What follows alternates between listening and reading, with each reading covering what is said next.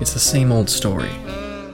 It's been a long day at the job, or maybe it's just starting to feel long, and you feel that urge to stretch your legs and get a little bit of a break.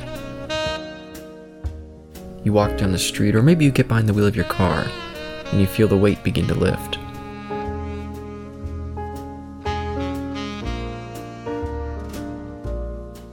You walk through the doors, and the sound of the place starts to clear the air. You get a table, you order your drink, you listen to the sounds of the bar, and soak in the conversation. Welcome to the TNE Speakeasy with your hosts, Caleb and Isaac.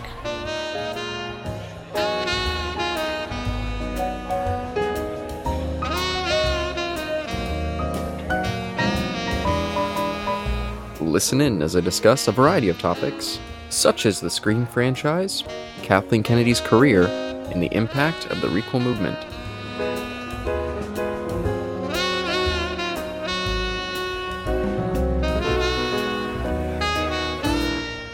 Hello and welcome back to the TNE Speakeasy bonus series.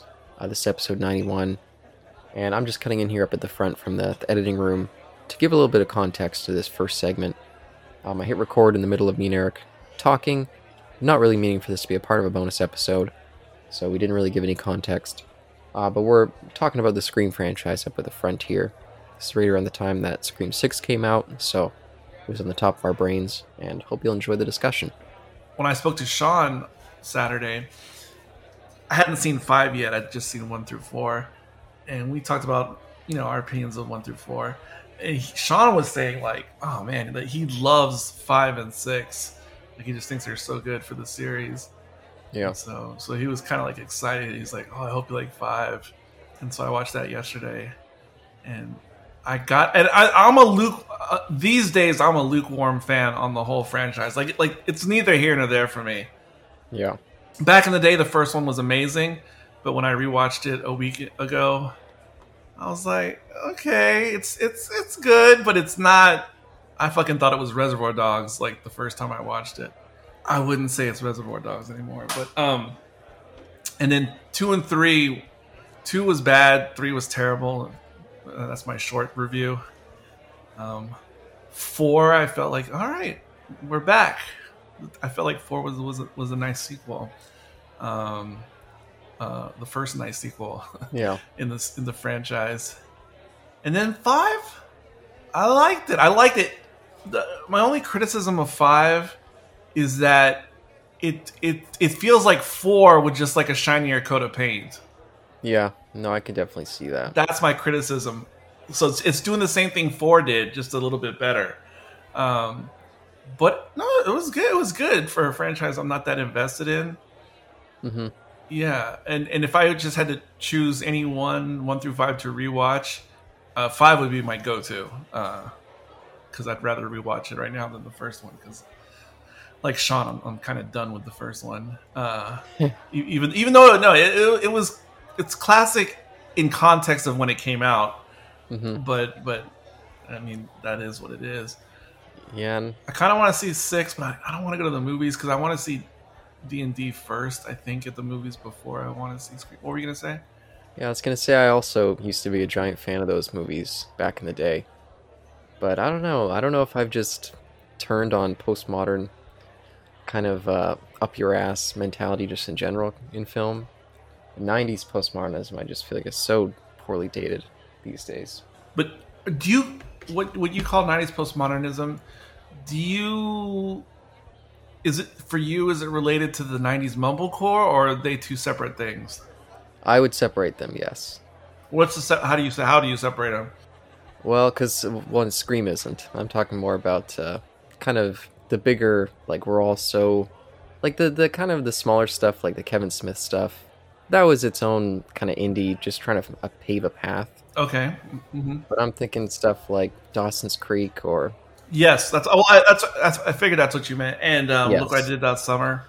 yeah, oh god, Uh, yes, the Kevin Williamson brand of uh, and even um yeah for sure and even uh i would argue even though i haven't watched much of it um what's the one with the the teenage girl and her mother her young mother gilmore girls Oh, Gilmore Girls. I haven't watched much of it, but it it it, it seems like it's in that vein to me. Well, I don't remember that, but I haven't seen it since back in the day. It's it's to me it, it's in that Kevin Williamson television vein because like the little girl is so precocious and speaks so smart for her age. Oh.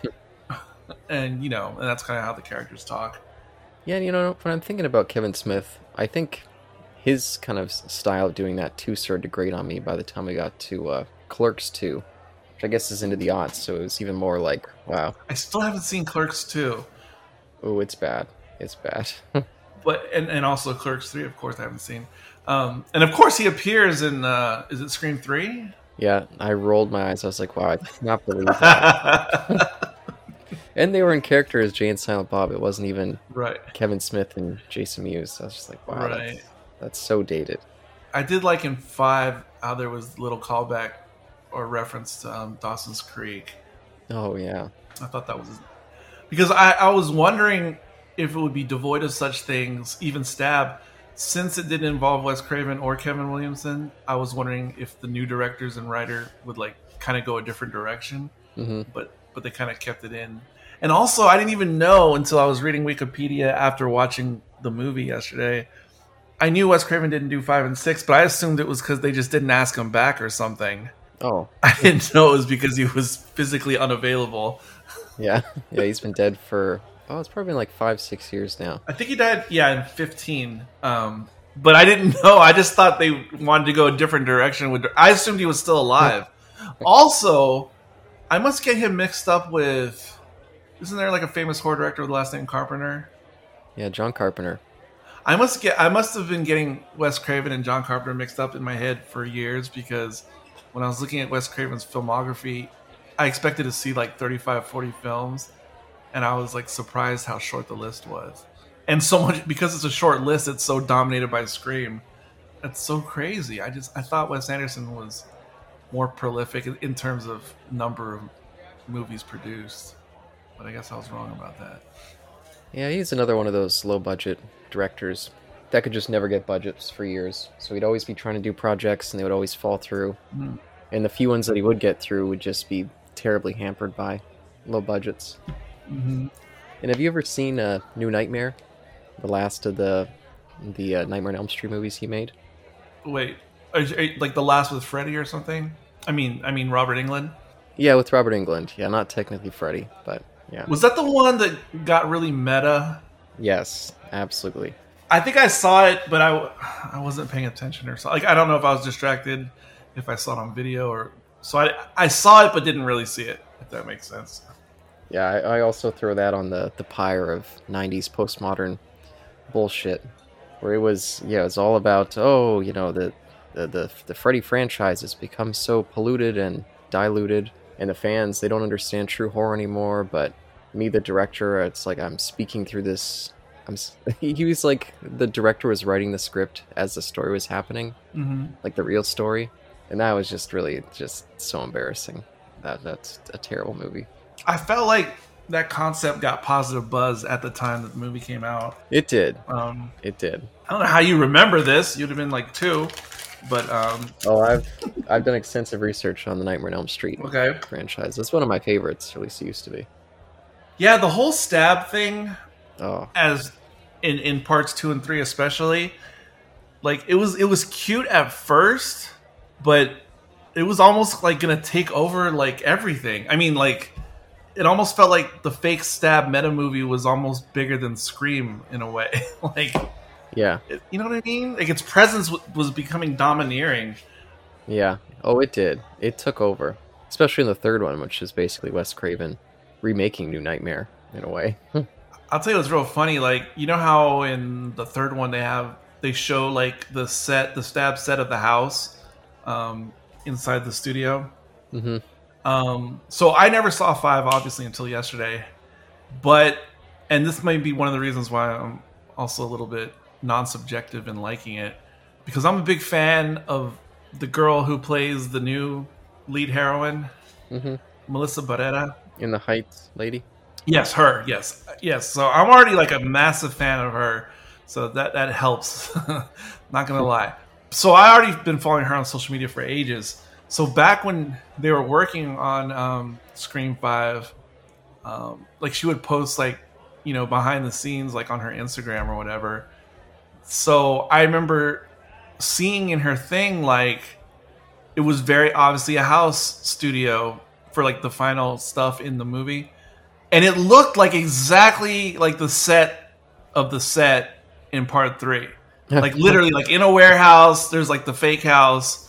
And she would post videos. And i you know i had no intention of watching the movie but i remember looking at the behind the scenes wondering is that just because obviously this is behind the scenes or is it meant to look like a set in the movie you know what i mean Yeah. I wasn't sure if the characters were meant to be on a set or if it was meant to be a real house. But now that I've seen the, the actual movie, I can see, oh, it's obviously a real house. But it's just funny because in real life, it looks just like the set in part three, like just sitting there, like really fake. I mean, you know what I mean? Yeah. manufactured. But uh, no, it was it was good. I liked it. Um, uh, like I said, I, I want to see six. I'm just not in any hurry. But um, everyone's lucky who got a piece of Jenny Ortega before she blew up at, uh, with the Wednesday role Yeah. because she's like the hottest, like in Hollywood, it seems at, at the moment.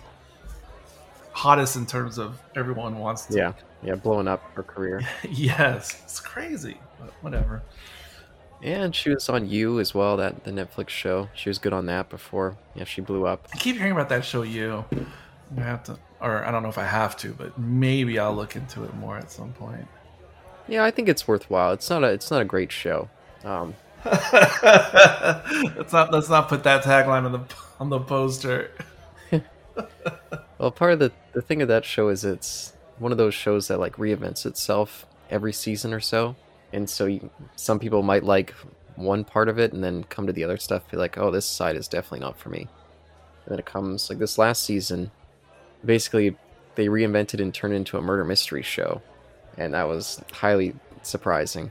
But I, I think I think it worked. But it's the same characters. It's not anthology. One character, the, the lead character, kind of moves from place to place, Oh, okay. falls into different situations. Okay. Hmm. This, this sounds weird because I don't even know like what it's really about or anything. But we'll see. It is weird. it's definitely a weird show, but but I, I think it's I think it's worthwhile. But it's gonna have to be to willing to go wherever it's gonna take you. Willing to go wherever it's gonna take you. Hmm. Oh, looks like Sean watched some Swarm, and looks like maybe the first episode worked out for him. Oh, I never heard of that show. Swarm. Oh, he mentioned it. Oh, I guess he mentioned it Friday.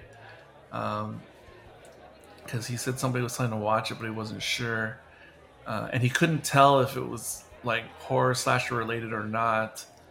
Um, and if you watch the trailer, it comes across. Oh, I didn't know it was Donald Glover presents. Um, if you watch the trailer, it comes across as like the same type of style, the filming style of Euphoria Oh, which I think is like all the rage, like for hot young properties IPs like these days. I think that's like Mhm. considered like the hippest, um, whatever. Uh, like just the presentation. So it comes across like that, except it's a bunch of um, black characters in, in Swarm, and I suspect because I don't know, I, I only watched the trailer.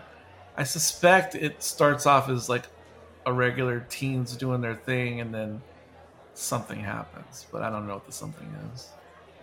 Like I'm assuming there's a twist or something. It's on Amazon Prime, I believe. oh, okay. Yeah, maybe maybe I'll take a look. I don't know. I got so many other shows to watch. Yeah, well, That Yellow Jacket show. I got to catch up on that. I saw the first episode of that. It was okay. It just reminds me of a million other first episodes of random things. So hmm. it doesn't necessarily it didn't it didn't really pull me in. It doesn't mean it's bad or not for me. It just it didn't sell me on one episode. That's all I'm saying. Oh, actually, I've seen this Swarm. Yeah, I've seen the cover photo of it a lot, but I just didn't pay any attention. I didn't know what it was. Yeah, I wouldn't have paid it any mind if, if Sean didn't mention it. Yes, I just, I, I do, I wonder what else I want to watch. Besides, I mean, current. Besides, obviously, Mandalorian and Picard right now. I don't know what else. I don't know. There'll be something. There's always something, either new or existing, that'll catch my attention. Yeah, and I don't know where to go. I don't know where I should direct my personal movie watching either. now that I, because I, I just went through all the screams because I didn't know what else to do, and they were just sitting there on on Paramount Plus. hmm Um, so I don't know. I don't know where, where to turn my direction next for my personal movie watching. Yeah, that's where I'm at too. I just recently finished all the Leprechaun movies, and then I jumped right over to Scream right after Leprechaun. I suppose I have two more Billy Jack movies to watch, but I don't know if you are aware of Billy Jack. No, it doesn't sound familiar. It, it was really popular in the early mid 70s. They're really low budget movies. The first one was like a really like low budget like typical biker movie of the era. hmm But the thing that made Billy Jack different was Billy Jack, the character. He's played by a Caucasian guy, but his character is like is like half Native American or something. Even though he's just a white guy in real life. I mean, but um, but Billy Jack is like this really righteous, mixed who likes to keep to himself until bad guys start doing bad things, and then Billy Jack has to like interject but especially with the second movie onward it's all about like the political message of the day. So it was like the it was it, billy jack was like a super woke movie from like the early 70s but like super woke. Um and and they're really and it's weird because billy jack and then his female partner i'm not sure if they're a couple or not it's, it's unclear. Um but his partner they they constantly preach like pacifism and and this and that. Yet billy jack is like as violent as chuck norris. And it's so weird. It'd be it, it'd be like if chuck norris was playing like a, a peacenik activist but then yet kicks everybody's ass. And that's that's billy jack. Um but the movies are really low budget and some of the and many of the actors are not actors so they're like really bad hmm so it it al- it almost has the feel of like a porn movie of of the 70s except there's no sex except when there's rapes in the movies. There are rapes for sure. But it's it feels like a porn movie without the porn um, in production values and stuff. Yeah, it sounds like exploitation. it kind of yeah it is it is definitely walking the line of mixed race exploitation mixed native exploitation yeah it's it's wild shit and i was watching it for historical purposes um, but i feel like they're progressively getting worse and Hmm. and um, yeah I don't, I don't know if i can handle the, the third and the fourth one and then there was going to be a fifth one in, in the early 80s but they ran out of money midway and so it was like an unfinished project Oh wow, we went all the way up to the 80s. Hmm.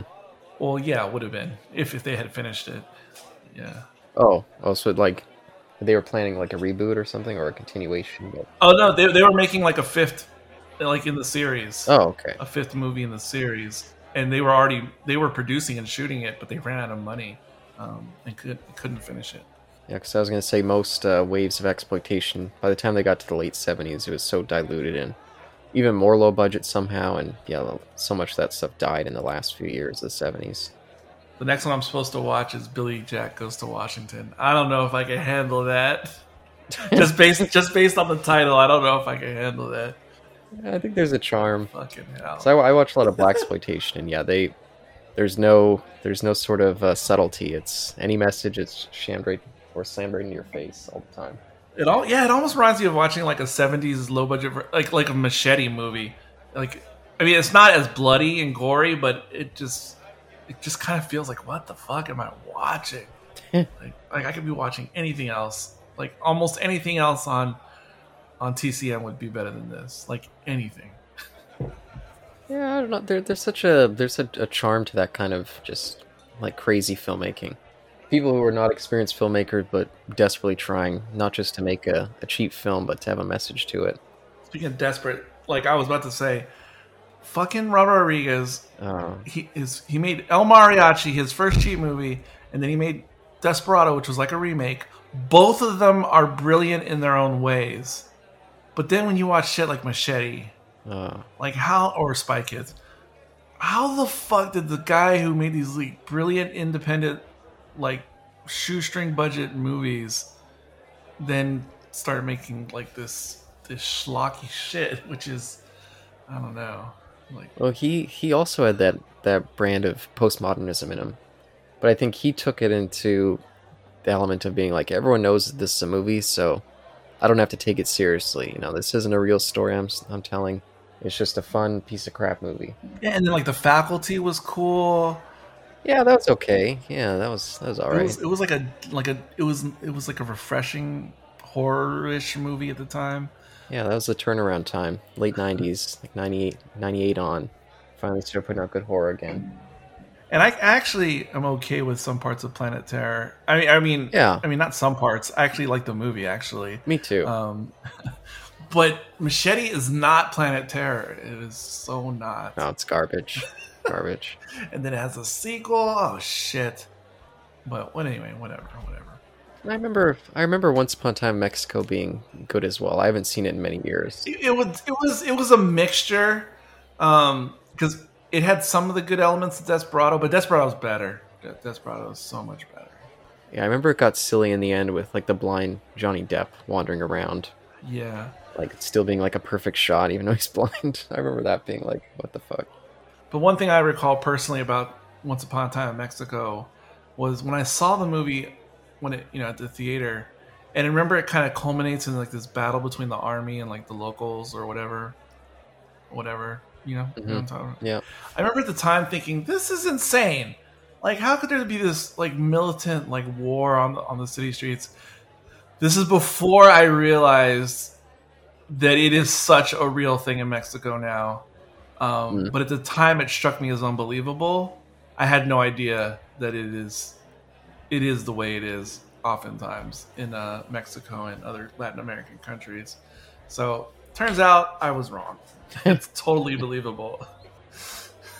And I keep meaning to go back to that. I own it on uh, UMD, and I've never seen it since the PSP days. oh wow, wow! Uh, Once upon a time. yeah, Once Upon a Time Mexico. Yeah. What I really want to go back to, uh, what it's been twenty years. I really want to go back to the um, the Man with No Name trilogy. Wow, 20 years. Wow, that's a long time.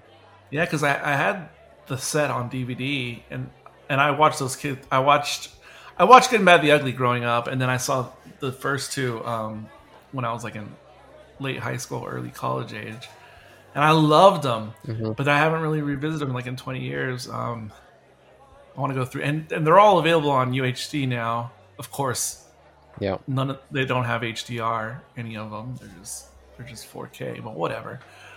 Did you see uh, uh, Once Upon a Time in, in the West? No, and I tried to watch it two different times on Netflix, and both times I got in about ten minutes of, of, of blowing wind and tumbleweeds and dust, and then I was like, I'm good. And I don't know why. I don't know why. So I yeah, I need to watch that too, but I've never never gotten past ten minutes. Oh, yeah, that one. Oh, man. That one is just great. If you can get past 10 minutes. and I love Charles Bronson. That's one of the best he's ever been. Yeah, I have I, have heard so many positive things. I've heard people who say that's their favorite actually, if you consider it a four person It's mine. Um, so you're one of them. Um, Yeah. yeah, I want to. It's just I do want to get them on 4K. It's just they're, they're still each one is over twenty dollars, um, and they're not in like a box set. They're just individual. It's like annoying. And even that kind of forgotten one, uh, Duck You Sucker. That's another really fun one. That I don't know that one. that's uh, that was the last of the the Leone westerns. But yeah, that that one also I feel like doesn't get the praise it deserves. That's that's a lot of fun. I never even heard of that one at all. Oh really? Yeah. Damn. Yeah. There you go for great great example of not getting the praise it deserves. it's a more silly one. It's more of a has more of a comedy bent to it. Carl's just fucking incredible. He's on fire right now. That guy's Oh yeah. He's on. I'm telling you, I, I was like so damn impressed by the most recent ones. Again, he's on his A game, and it's funny. You wouldn't think he's the same guy necessarily who was talking shit about Picard season two. Well, I mean that's you know I, I was thinking about that when I was watching this. I was like, you know, this is a testament that we're not uh, just biased people who like hate all this stuff. Because you know, this if they turned around and give us good stuff, I'm I'm 100 percent there for it.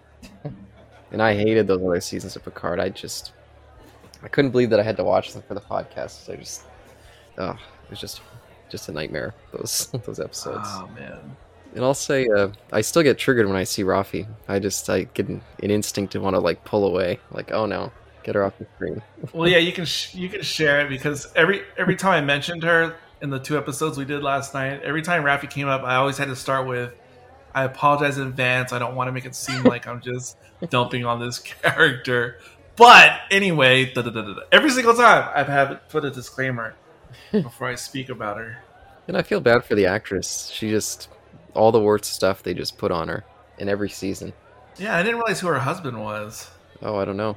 Um, I don't, I don't know the guy's name, but he was like, uh, when I used to watch Fear the Walking Dead, um, they sort of like did like a, a soft reboot of the show, like was season three or four, and when they did this soft reboot, I think they dramatically improved the show overall, and they brought in a whole bunch of new characters, and her husband was, he played like this cowboy character, and I get him. I used to get him mixed up with the actor who plays the gunslinger in Mandalorian. Oh yeah, You know, the, the guy who's in Scream Three, yeah. um, or two. I get her husband mixed up with that actor because both of them could play Western roles. Like, like they have like a similar like uh, physique and whatnot. Like they- they're just they were bred to play gunslingers. So, but anyway, eh, you, you can look it up.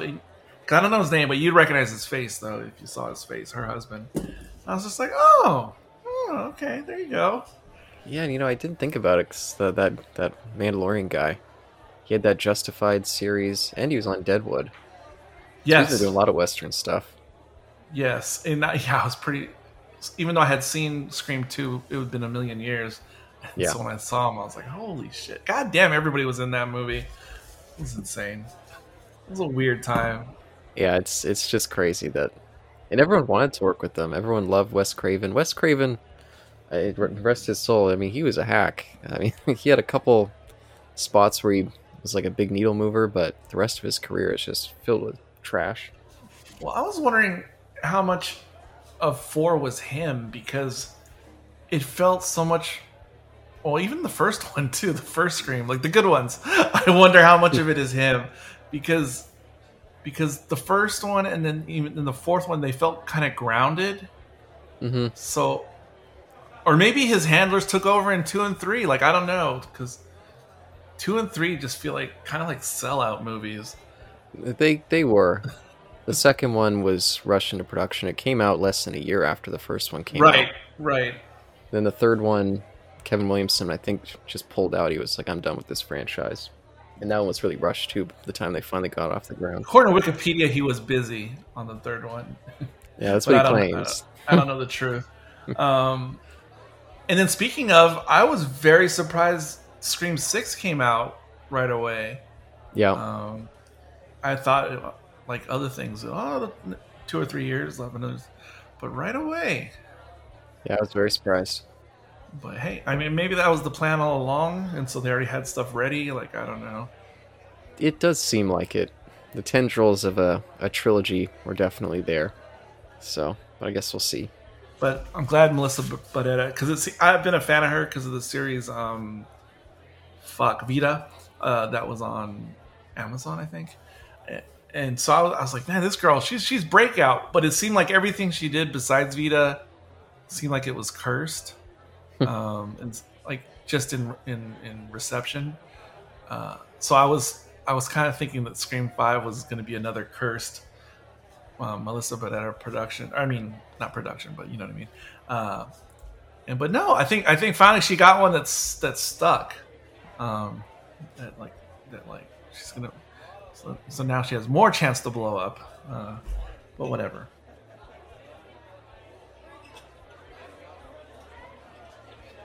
Yeah, I did watch an interesting YouTube video earlier today about um, the 16 by 9 ratio and HD clarity is really bad in general for sitcoms, or was really bad for sitcoms, um, and like and how sitcoms just work so much better in the 4x3 SD format. Interesting. Interesting. Yeah, they, they, made some valid points. Uh, I, you know, and, and and like they said, the it's not it's not a strict rule. There are exceptions, you know, going both ways. But but um, yeah, yeah. They but they brought some good points. Um, the, the the condensed version of some of their argument was, you know, sitcom as, as, as a genre or whatever of television. Um, you know, it was it was sprung from radio drama sitcoms, you know, before television, and and because we all got bad reception um, historically on television, and because television screens were square and relatively small, um, traditional sitcoms were shot in such a way that you kind of would zoom in on characters a lot, um, have them like fill up the frame, uh, and like the sh- the sets were like shoddy, like in the dark, like they weren't they weren't going for realism, um, but but they worked because again, small screen SD, like you had to keep things simple, otherwise like if you had fine details, they wouldn't even translate. You know, you wouldn't even you wouldn't even see those kinds of things on a small television with, with like static. So everything had to be like real clean, simple, close up, you know, et cetera, et cetera. And and and they were saying that it just worked better for the comedy because the comedy or the sitcoms because it, it dealt with the characters really like sitcoms were about people talking and it was more the content of what they were saying and how they're interacting more than it was about anything else, and that when it just doesn't translate usually to HD uh, 16 by 9 because now you have all the real estate and it just it's it's like for a sitcom specifically like what are you supposed to do with all that um, and they were saying oh there's yeah there's some shows that nope that figured something out like the office doing like the mockumentary style and stuff but that generally for traditional sitcoms multi-camera it just it doesn't behoove it. But whatever. It was an interesting video. I, I don't know. I love stuff that that gets into um, um, aspect ratios for something. I don't know why I get so into that subject. I don't know why it's so interesting to me. Yeah, I generally am interested in it too, but I just pay so little attention to sitcoms. I some of that sounds like holding on to the old days, but cause I feel like we wouldn't have a shitty uh, unless they were just talking about remastering older sitcoms.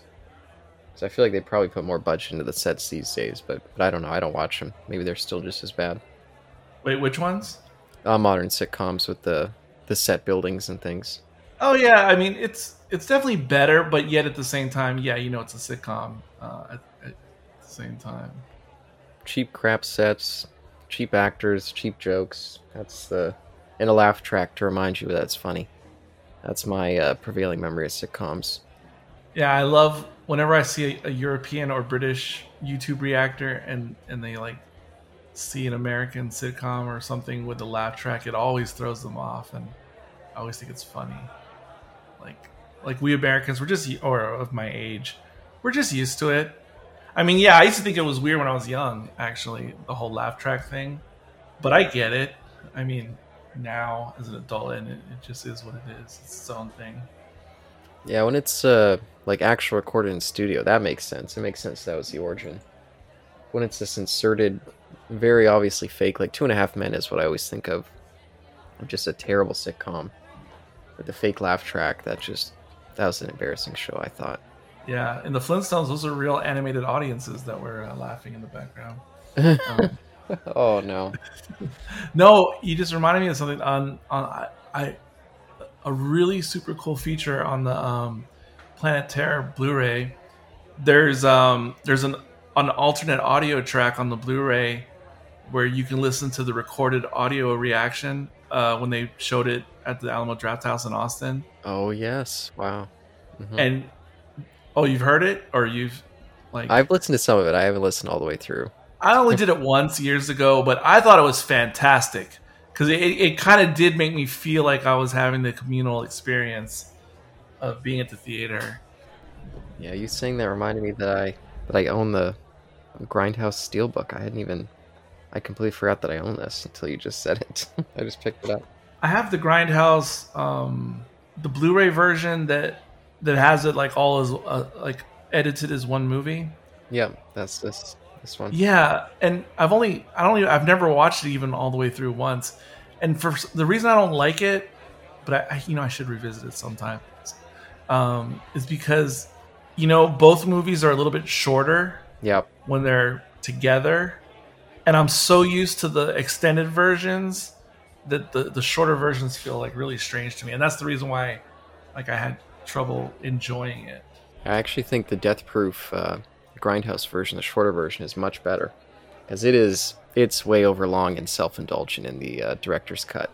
The Grindhouse version is nice and lean. I, I think the uh, Planet Terror works a little bit better in the, the longer version, but not Death Proof. Interesting. I freaking love Death Proof. I, I God, I think it's such an underrated movie in general. I like it a lot too, but I definitely think it's sharper, a little bit shorter. Although I think we lose the uh, lap dance, and that's a shame because that's a great moment. Oh yeah, yeah, that was like the gag that it was like the Lost B reel because I think Yeah. Tarantino said like in the special features like it's the kind of thing in the '70s where like the projectionist or someone would steal like the good part of the movie and just like splice it out.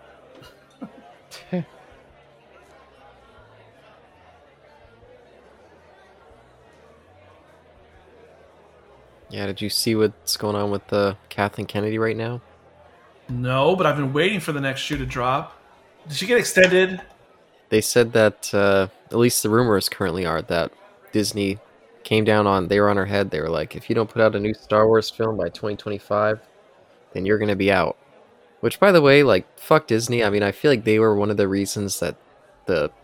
I mean, everyone blames Kathleen Kennedy, but I think Disney had just as much of a hand in wrecking the, uh, the sequel trilogy as much as she did. So, they had a hand, but I, as far as I can suss out, though, she was most responsible individually, even though, well, even though there was co-conspirators and other things. Like I found out, I, I was always one of the people complaining, like, why didn't they have a plan going in? But it seems like one of the reasons they didn't have a plan going in is because Disney was coming in and just demanding release dates be moving up faster and faster. And so it's kind of like in the early development of The Force Awakens, they thought they were going to have a lot more time, and then Disney showed up and was like, this is the date, and you got to stick to it. So they scrambled to get that out. And I'm sure Disney did put that fire under them and those deadlines. At the same time, though, at least an outline, mm-hmm. or at least once you're finished making The Force Awakens, J.J. Abrams, say, by the way, this is where I'm going with some of my mystery boxes that I've set up. hmm Um, at least, you know, you don't have to have like an entire script cooked already for the sequel, but like just something. But then it was it was even the opposite of that. It wasn't even just we don't we're not leaving you notes. We're hiring a guy and allowing him to completely go in his own unique direction. Yep. No, that was a huge mistake. Terrible mistake. and I saw something, um, and I'm another like I don't know if it's a theory video or what it was that I watched on the Last Jedi just the other day. According to that video, based upon statements that Rian Johnson made, you know, after the movie and whatnot, according to like some interviews that he did, he said like outright when I had a chance to do my Star Wars movie, I wanted to end it all, like Yep. Ugh. like I he wanted to write it so it was like a like a dead end. Like like he that he wrote the Last Jedi to be like the end hmm of a series rather than a middle episode. What the fuck even? That's insane. Oh, the guy's complete, yeah, egomaniac. yeah, no, it's complete. Oh, yeah, lots of lots of fuck ups. I see this rumor about the Kathleen Kennedy thing, but I'm like, fuck that. Just fire her. Well, I mean, I think she's, I think she's turned it around with a lot of this this stuff that she's put out. Oh, what are you talking about? I think switching to, Are you talking about Mandalorian and, and a Mandalorian and Andor, or, or what are you talking about? I think switching the focus to TV, because Disney all this time has been pressuring her to go back to movies, but she's been mainly shifting a lot of the energy towards TV. I think that's been really good for Star Wars. So I think for the movies, I mean, I think they were a dead end after the original trilogy. I think it's good. I think it's good to step into TV and expand, but not to make it the focus. And especially if you want to go then to a um, a board member's point of view, everything's been terrible because even though the last couple movies, I'm including Solo in that, um, or to last even though the last couple movies didn't perform as well as they would have liked. At least overall, they actually made money from the Disney produced Star Wars movies. With all the television stuff, even though some of it is well received, they're at negative loss on cost to produce versus they have zero returns. They actually have negative returns on all the television stuff. So, regardless of what you think is good for the franchise or not from a storytelling point of view, from a shareholder's point of view, at least one made money. The other one has com- been complete net zero or negative zero, negative zero, negative. Uh, so, I mean, heck yeah, you jump out of your pants if you're a business suit kind of person. Yeah, and so they're once again back to giving their deadlines. It comes out December 2025 or you're out. And the, the I think also in what I was reading, it was included. No matter what, that's what they're putting out a Star Wars movie at that point. So, I mean, what that they're gonna fire if it's not in development soon enough, and then rush out another movie? Like, Yeah, I mean, it's. I'm definitely nervous about that movie, whatever it's gonna turn out to be. I see these headlines. I hope they're just with a grain of salt, just because. Yeah, exactly. No, for the reason being that I don't like this idea of giving her another chance. I feel like she's already had many multiple chances, and she's never shown very many signs of ever changing anything. Well, I I don't necessarily know what you mean, but hmm. not never changing anything. I feel like. Meaning, whatever she's whatever she's done as it pertains to Lucasfilm, she's always stayed the course of whatever her management decisions or style is. She's never really changed her ways. So I don't see. So that I, I don't see how there could be improvement because she's she's been consistently her, is what I'm saying, and she's never had a reason truly to be not herself because whatever good or bad has been happening to Star Wars, she's just been allowed, as far as I can tell, on the outside, just allowed to stay in her position, and it's infuriating. And then switching over to Trek as it pertains to all this same kind of subject, according to the dark web, and and to why it explains why Picard season three is is considerably better than the first two seasons. According to the dark web, um, even though Terry Matalas was working on season two of Picard, um, it was still Alex Kurtzman who was calling Kurtzman who was calling the shots for seasons one and two. Yep. And then supposedly Paramount was like so annoyed that they told Kurtzman that you're not allowed to touch season three. We're gonna let Terry Matalas be the executive producer and let him take over the reins. And then now there's been this like incredible positive reception to the third season. Um, that supposed a week ago, Dark Web was saying um, Paramount wants to basically make Matalas like the new, like show not showrunner, but um, like Paramount Star Trek. Um, Yeah, creative director or something. yeah, yeah, something that like oversee or whatever, like of all the Star Trek television projects Yeah. um, and and they wanted to do that, and that they were trying to cut ties with Kurtzman, and that they didn't want to sign on with his production company, like they wanted to end their re- business relationship with Kurtzman, and that they were only going to put out the Kurtzman things that were already essentially in the can or already done right now, and then kind of sever ties with him, and then just go with Matalas going forward. Um, that was a week ago. But breaking news on the dark web. Supposedly, um, because of the contracts and everything, there's no way they can continue with Matalas and this whole grand scheme um, because of the rights involved. They wouldn't have access to a lot of all this stuff that basically, through contracts, is, is still tied to Kurtzman himself. Oh, so, oh wow. so, oh, the other new rumor in the dark web is that that CBS or or Paramount Plus, whatever, and Terry Matalas have this idea of now to continue, like after Picard season three, to do a show that's they want to call it Star Trek Legacy, and it would be a continuation of like the bridge crew from the Titan or something like that.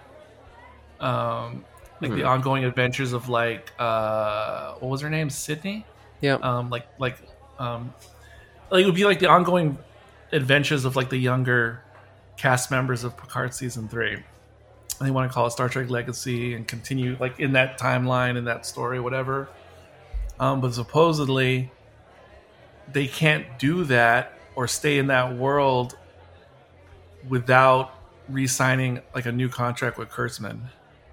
Um, so the rumor is that Paramount is going to re-sign with Kurtzman because otherwise they'd lose a lot of the rights to a lot of intellectual property that was created under his stewardship. Wow, that's weird. Is my understanding. Supposedly, yeah. If supposedly if they did cut ties with Kurtzman, they would lose access to a lot of all these properties currently, and they would have to like restart from scratch or something without having a relationship with him. That's what the dark web is saying. Who knows? Maybe if the damn Indiana Jones movie completely flames out, maybe that'll do her in. Well, I don't get this uh, because I mean, again, a lot of people blame her for the creative direction of the this era, but she's not that person. She's not a she's not a writer. She's No, no, no, no, no, no, no. No, you're correct about that, but that's that you're right about that. But the reason people credit her so much for the badness is because she's been steering the ship or the agenda, I should say, like agenda of oh boy. the agenda within Lucasfilm of who we should be hiring in terms of directors or writers, and I want this kind of stuff like Like hiring John Boyega, Daisy Ridley. Or well i want a new diverse cast. I want to focus as it pertains to the sequels yes let's create new characters with young actors who are diverse. Let's phase out the legacy characters. Good choices. could be. Um, but but then like i said when it comes to hiring writers um, i don't want any returning writers who have worked in star wars or science fiction um, i want people who are like young and fresh writers also diverse of course But did she do that? I don't think that's what happened. I mean, I don't think that was her agenda at all. I, don't- I can't confirm it that's that's the story around the campfire well, it sounds like it's sure not based on facts. But I think I think it's but I think it's no, but I think there is no, she didn't do it with all the different series. Like for instance, in other words, she didn't have that control when it came to Mandalorian. Um, specifically. And and she didn't have that control when it came to Andor specifically. But supposedly with um the the acolyte supposedly like with that one, um, of course that hasn't come out yet Yeah. um, that's supposed to be one that she had a lot more direct control in and you know made those types of decisions and i would suspect um, kenobi is like that as well i can't confirm that that's that's a hunch of mine so don't credit her for the good stuff. Credit her for the bad one and the one that hasn't come out. no that's just what happened no and the reason why i suspect no no but it's no but you're, you're putting like the egg before the chicken that it hatched out of um, I just think it's. It's I- not that I'm credit. It's not that I'm crediting her for the bad stuff. What actually happened? The reason the good stuff was good was because she wasn't involved in it. Um, that's what allowed those things to have a chance. And then to add insult to injury, when Mandalorian was doing really well, Kennedy's going around taking credit for it when she didn't really have that much creative involvement in the first place. But I don't think she has much creative involvement in terms of the. I'm sure she's on set for all these shows. She's the one producing it. She's the one securing the finances, dealing with the uh, hiring the people to create them. She's not the one writing the scripts. No, no, absolutely not. But again, if you're choosing the writers and telling them what you want to write about, then you do have a strong effect on whatever the final product is. But I don't think she's doing that. I mean, even, I think she's. I think she did it with the movies, not maybe not Solo and Rogue One per se, but certainly the sequels. Um, Uh, no, she she's a part of the developing. That's what a producer does. yes, yes, yes, she's and uh, not the one deciding the the plot directions. She just lays down the groundwork with the with the creators that she hires. no, not the not the not the plot work in terms of like the particulars, the in and outs, but like like I said, for it, like again, when you make the marching orders of let's focus on young, fresh characters and dismiss the old, the story could be whatever the story could be, you know. Smart but just choice. put it. She should have never brought them back in the first place, in my opinion. It was, I think, just hanging onto the old like Star Wars has always done. What they should have done is just completely move past the old cast, in my opinion. If you want to make non episode Star Wars movies, then by all means, I say do that. But if you're gonna make it, you know, episode seven, eight, nine, whatever, I really think the way to go is to do something like the Cobra Kai series, the Top Gun Maverick movie. Ah, the cast is too old. They don't have to be like the center of everything. And again, with Maverick, yeah, there's like two older characters who are returning. That's it too. And and they don't. And yeah, of course, Tom Cruise has a lot to do in the movie. That's just one person. You tell me that's too much? No, that that's different. He's the lead. Tom Cruise is still a, an actor who can hold a franchise himself. We're talking about old folks who are, you know, they're they're not there to to, to work full time, do these gigs. I I don't know what the benefit was of bringing them back, and I don't think almost any of these legacy sequels. I don't know what value bringing the people back really brings to them. I mean, go down the list. Almost all of them, I think, have failed in that regard.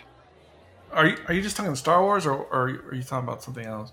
I'm talking about the whole movement of having these uh, come back years later, bring back the old actors, and try to tell a new story with the younger cast by bringing them back. Um, again, I think I think Cobra Kai did it excellently. I did Maverick did it excellently, and what's the other one? I don't think that one counts. I don't think because that was still his movie. It wasn't the younger people's movie. No, but but it's it's not just the legacy characters though. It's also how they they respectfully or not respectfully, but um but how they they created good new characters is what I'm saying like for Maverick because there's so many other series that do it poorly where they try to create the new characters and you don't give a shit about them. Um, but but they were fine in Maverick and and also many of the new characters in Cobra Kai. And I would even say Scream 5 I would say Eh, they called a requel, you know, within Yeah. the movie, and I think it's a good term actually. And I think like the Force Awakens was a really good requel, to be honest. eh. Um, if you look at my list on Letterboxd, I rank all the Star Wars movies, and I have um, the Force Awakens still ranked as my all-time second favorite Star Wars movie. Oh wow. And that's just in terms of like my personal enjoyment or whatever when I watch it. Yeah, I think they can be fine for a first installment, but I, especially going forward, I mean, I'm thinking of things like the new Halloween movies. I think that the legacy element really holds those movies back dramatically. Uh, the Jurassic World movies, I think, have that exact problem. I mean, Dominion, it felt like completely two different movies, and they just forced them together at the end. Well, it was just a bad movie, bad story, and then way too many characters and what to do with them. It's like a whole conflux of bad things going on there. Yep. It was almost like the uh, the end of the the the end of time. Was that the last Tennant episode? Oh God. Yep. Yep. um, I, I guess if uh, I mean, I would throw in a little bit of the Abrams movies too. I feel like they also constantly have to bring back old Spock, even if it doesn't. At least in those first two, they did. I just didn't like that. The that. first one was awesome. The first movie, just just t- just checking in with him was fine in that terrible movie. Eh. Um, and then of course just to just to have him like on the screen in the third movie that was that was poignant. And I don't know if you watched the recent uh, Ghostbusters, Ghostbusters Afterlife. Yeah, I did about a year ago. I found I liked that movie until the old Ghostbusters showed up in the end, and then it was just I just thought it was so eye rolling. I had a little bit different situation. I I was enjoying the movie just fine.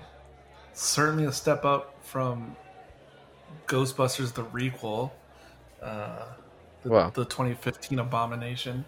Um, I don't think that'd be. I think that'd be like a straight remake. uh, oh, you're right. You're correct. You're correct. Actually, the new one is probably the requel. Yeah, Uh, exactly. Uh, anyway, yeah, you're right about that. Um, I was fine with the movie, and I was really enjoying it because it had like a, it it had that Stranger Things '80s nostalgia, even though it's not set in the '80s. Just stylistically, it felt it felt so much like an '80s Goonies movie or something like that.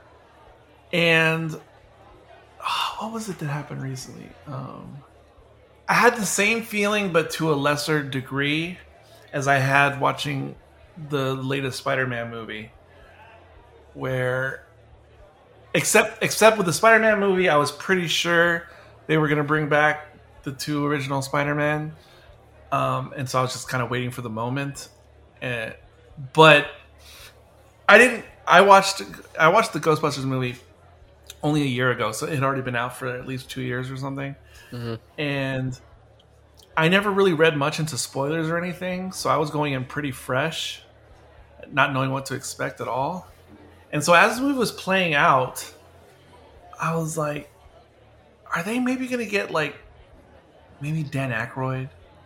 Like I was thinking just just Dan Aykroyd is gonna show up or something at some point or have a little cameo.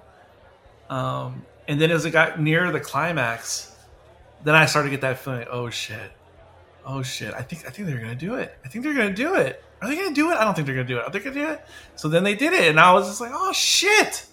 Like I, I wasn't expecting it. And I certainly wasn't expecting like Bill Murray especially and the other one, I can't think of his name. Sorry. Yeah, Ernie Hudson. Yeah, I, I really wasn't expecting those. I thought maybe Dan Aykroyd would show his face and that would be it. But to get the three remaining, it oh man, see he's because then when they when they were trying to help Egon, and then Uh, I mean th- this is such fan service or whatever you want to call it. yes. But when Ghost Egon, man, you're too young, Caleb. That is your that is the one is the one um, fault in your game is that you're too young for lazy, just reaching for the heartstrings, but cheap nostalgia thrills. yet I mean, this stuff is just. you're you're too young to appreciate these things because your brain hasn't activated that that part of your brain has not yet been activated. You're like data, like you're like 98% 98% human thinking, but you still don't have that 2%. Yeah, they can't trick me with their lazy writing quite yet. And so the movie, as perfunctory as it is, it made me tear up at that scene. It made me tear up. And that's the goal of the requels. Did Yeah. they earn it? I don't know, but it made me tear up. So what else can I say? And that's what they try to do. They try to they try to feed on nostalgia to get past these relatively relatively lazily written. I don't know if I want to say lazy. That that just seems mean. I'm sure they put their work in, but it's their way to pass off this stuff that just feels like it's feeding on on the past. It's it's not creating something new. And that is the Kathleen Kennedy brand of Star Wars. Almost everything she's done has been that. But everything Lucas did was that as well after the original trilogy, so she's just doing the same thing. No, see, my thing on how you sh- how you should have approached something like the the the, the sequel trilogy is pretend. I know it doesn't make any sense, but pretend the prequels were produced first, or at least the story on paper. Pretend that was produced first, and, and you saw those movies and you took them and you go, okay, Oof. so so then so then pretend that the original trilogy was then written afterwards chronologically and then produced. And see that's how it should work. Like we're all in this Coruscanti world, Naboo world in the first Oof. trilogy for the most part. Now for the sequels, let's take it somewhere else. Let's take it somewhere or let's go to that place Tatooine maybe explored a little bit more, a different side of it at the start that we haven't seen before, and then let's continue the story and and and because so much time has passed, you know the aesthetic is so different now, you know with with the vehicles and stuff, and now we're learning about all these other outer rim areas that we never touched upon in the original um, trilogy. So if you could somehow transpose that to then when you make a third trilogy, that's what you should do is um, is make it as different to the original trilogy as the original trilogy was different to the prequel trilogy, if that makes sense. Oh, but the prequel trilogy relied so heavily on nostalgia too. Going back to places we've seen before, it was all characters that we've seen before, basically. Well, yes, it did retroactively. You're you're right, but but again, like most of the characters from the prequels do not carry over to the original trilogy, but there are some obviously. Um, but even when they show up, they may not have as big a role. Like like like we do see Mon Mothma, we do see. I know she wasn't in the original trilogy, but she's in the original shows that take place during the uh, prequel era. But anyway, um, so you see Mon Mothma, you see Lando from the Solo movie, um, you see Yoda, but they're not they're not that prevalent like throughout the entire trilogy. Um, they kind of just make their appearances. Um, Palpatine, Emperor, barely see him to the third movie. You know, so so even though there are recurring characters, they're not like dominating for the most part. Yeah, but that that's also what makes them so thin. Is it's they're taking this this tiny part of the original trilogy and making it the whole story, and it doesn't justify the the focus or the length. But either way, my, my, my only point is I feel like Star Wars has been stuck in a nostalgia train ever since the prequels, and it's never gotten out of it. I don't think uh... it's been in a nostalgia train for the most part. Um, I mean, even with the Clone Wars animated series, um, but certainly Andor broke out of that. Yeah, and then and I give uh, Kathleen Kennedy credit for for that as well. I don't. I mean, one for greenlighting the uh, the movie in the first place. It was she was looking for movies separate after the uh, or set before the original trilogy, but still in that timeline. And then it was uh, was it John Knoll? She brought him in, and he was the one who had the idea for that. And then to see the potential in greenlighting a series, I didn't see any potential in that, but she did, and ended up working out. So I don't. I don't so again, she's not a writer; she's a producer. She doesn't. I don't get. I don't give her credit for that stuff, just because because. Well, who do you give credit for then? No, no. I mean, I mean, I don't give her that much credit just for greenlighting those projects because because again, I, I'm telling you, she has worked more hand in hand with other things of this Disney era and and been pretty hands off with other things. So with Andor the series, I don't think she really had that much like creative involvement, which is why I don't give her that much credit for that. Um, but I do think she had more creative involvement in some of the other stuff um, during the Disney tenure, especially the sequel movies. Do you think she's writing scripts, or do you think she's hiring people? That that's what I mean by creative involvement. I don't quite get what you mean. No, no, no, no. I don't know. No, no, no. I'm talking about more like I was gonna say like Lucas, but not that much. That's that's no, more. Definitely not. no, but um, it's like like having favorite children and being more involved in your favorite children's lives and less involved um, with with your lesser children. No, no, uh, it's, it's, not a it's not a perfect metaphor, but I'm just I don't know how else to explain it. I can explain it. Go ahead. A producer a producer who knows who they're hiring, knows that they have a track record to get something done, can have more of a hands-off approach because that's already a proven, a provenly reliable kind of avenue of producing your product. So bringing in someone like uh, Jon Favreau and uh, Dave Filoni, that, those are pretty proven folks who can they can kind of sit in their corner and and do their stuff on their own. Maybe for someone like the people who made uh, Kenobi, yeah, she's taking a risk hiring some new blood. Maybe she needs a little bit more involvement there, just to oversee, make sure they, they know what they're doing. I don't know about the guy who made Andor. I don't know what that guy's done. But so here's so here's the deal. Besides um, Filoni and Favreau, again, it seems clear that she had this doctrine of, I want new, fresh writers who are not like entrenched in Star Wars, like from the because only Fav well Favreau didn't really write yeah, Star Wars. Only Filoni. But Filoni did, certainly did. Um, and and so just the idea of having that doctrine seems like a bad idea. It it is it, mm. it makes no sense that and and again Andor has no business being as good as it is. That was a fluke. And it was a fluke because again, um, what's his name? Is it Tony Sheridan?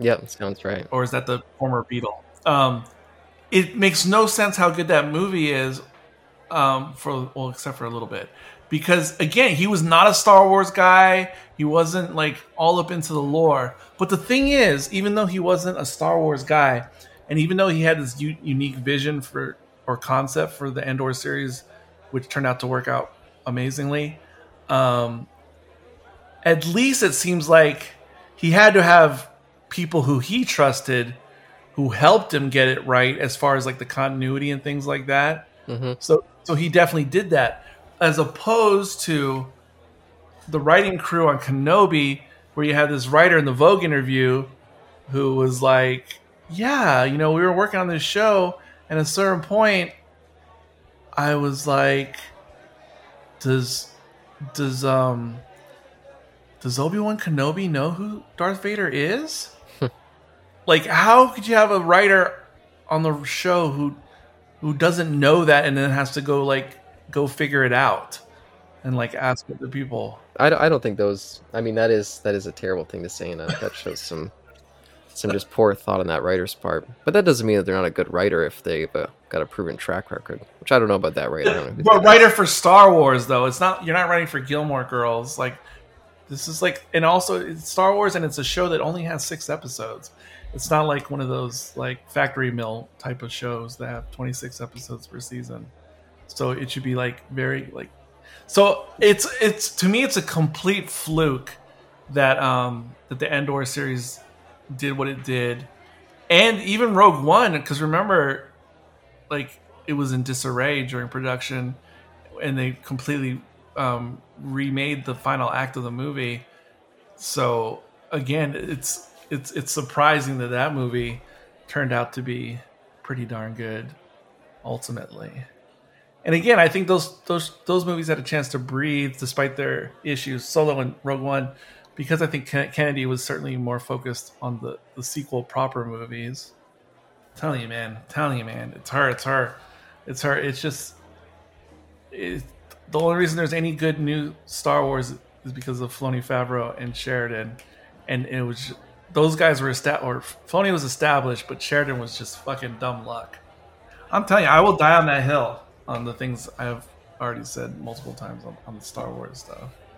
Yeah, we'll discuss it further another day because yeah, yeah. I- I feel like I've I feel like I was also on the completely hating on her and blaming her for all this stuff, but no, I think she's turned it around. I I, I disagree. She she is not exactly the same, but I want her gone as much as I want Kurtzman gone from Star Trek. Even though it's there's differences, there's Yeah. differences, but I still want them both gone. Definitely not the same. Yeah, and just to just to tag on, I will say, I think it's incredib- incredibly healthy for any franchise to stop holding on to the past and stop bringing people who've worked in the same franchise for years. Like I think it's just terrible that Doctor Who can't move away from the, this same crowd from the from the RTD era. I mean, I am curious what outsider could do really good in Doctor. I mean, I'm sure they exist. I don't know how you find them. Who those people could be? You find someone who has a, a good track record. Like I don't know how you could. I don't know how you could find a Tony Sheridan like to take over Doctor Who. See, because I don't want these fanboys who are so steeped in the lore, but at the same time steeped in their particular version of the lore. Bring in someone who's never worked on Doctor Who, maybe someone who doesn't even have all that much interest in the program. See what they can do. That's what they did in the classic series. They would just bring on just writers who had success in other fields of television, and that worked out great for them. What they've done with Doctor Who is just hang out in their same fanboy. It, it, in fact, it was a writers' club that all became friends during the Virgin New Adventures. They just kept hiring their pals, and they all have this same bizarre take of Doctor Who. I think they just killed that show, in my opinion. That's so funny. I mean, your relationship with New Who is so funny.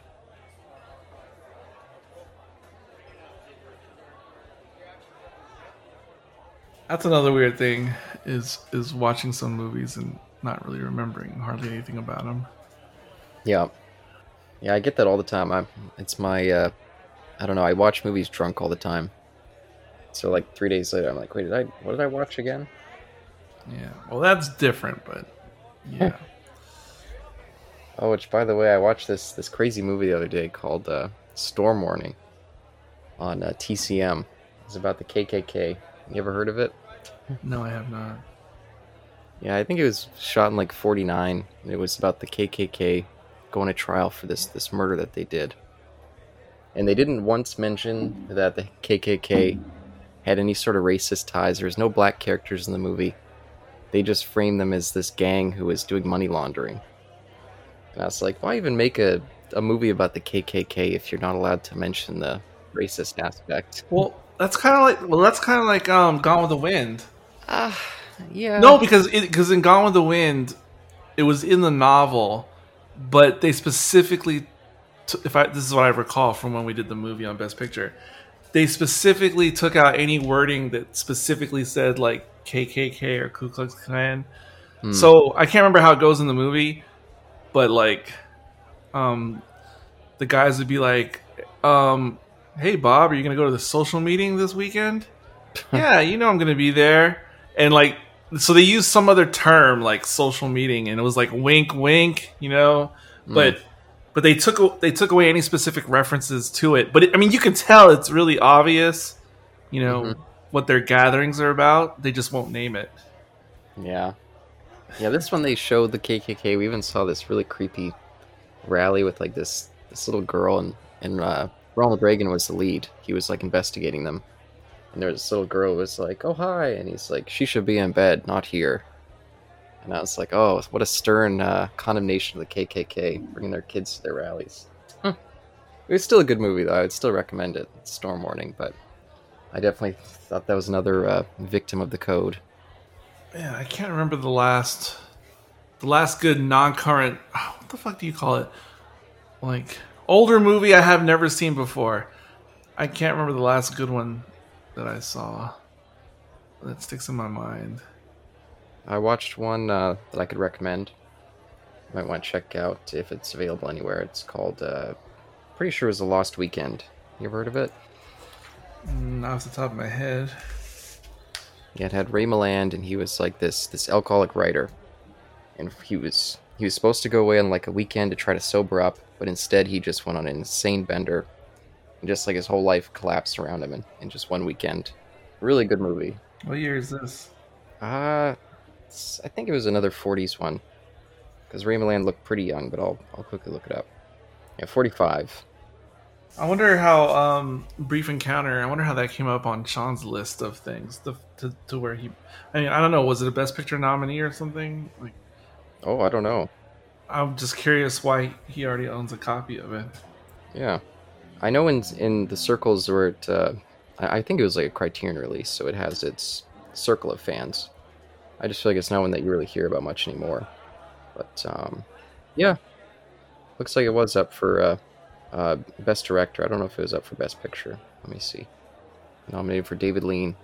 I, I haven't seen that many movies from the 40s in the grand scheme of things, and I'm starting to think those are like the best looking. That's those are the best looking, or it was the era of the best looking black and white movies. It seems to me is the 40s. Yeah, a lot of really good ones. Yeah, I just saw Casablanca in the theater about two weeks ago as well. It looks stunning on the big screen.